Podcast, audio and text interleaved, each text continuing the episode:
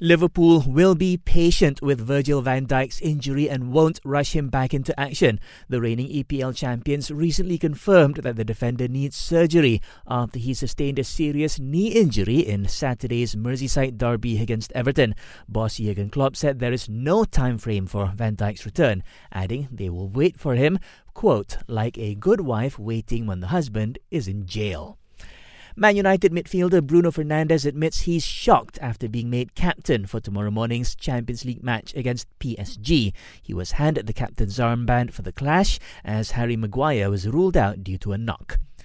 Authorities have decided not to take action against Man City's Sergio Aguero for placing his hand on the shoulder of a match official during their 1-0 win over Arsenal. They ruled it was not done in a threatening or aggressive manner. Russia's military intelligence services were reportedly planning to launch a cyber attack against the Tokyo Olympics before the Games were postponed due to COVID-19.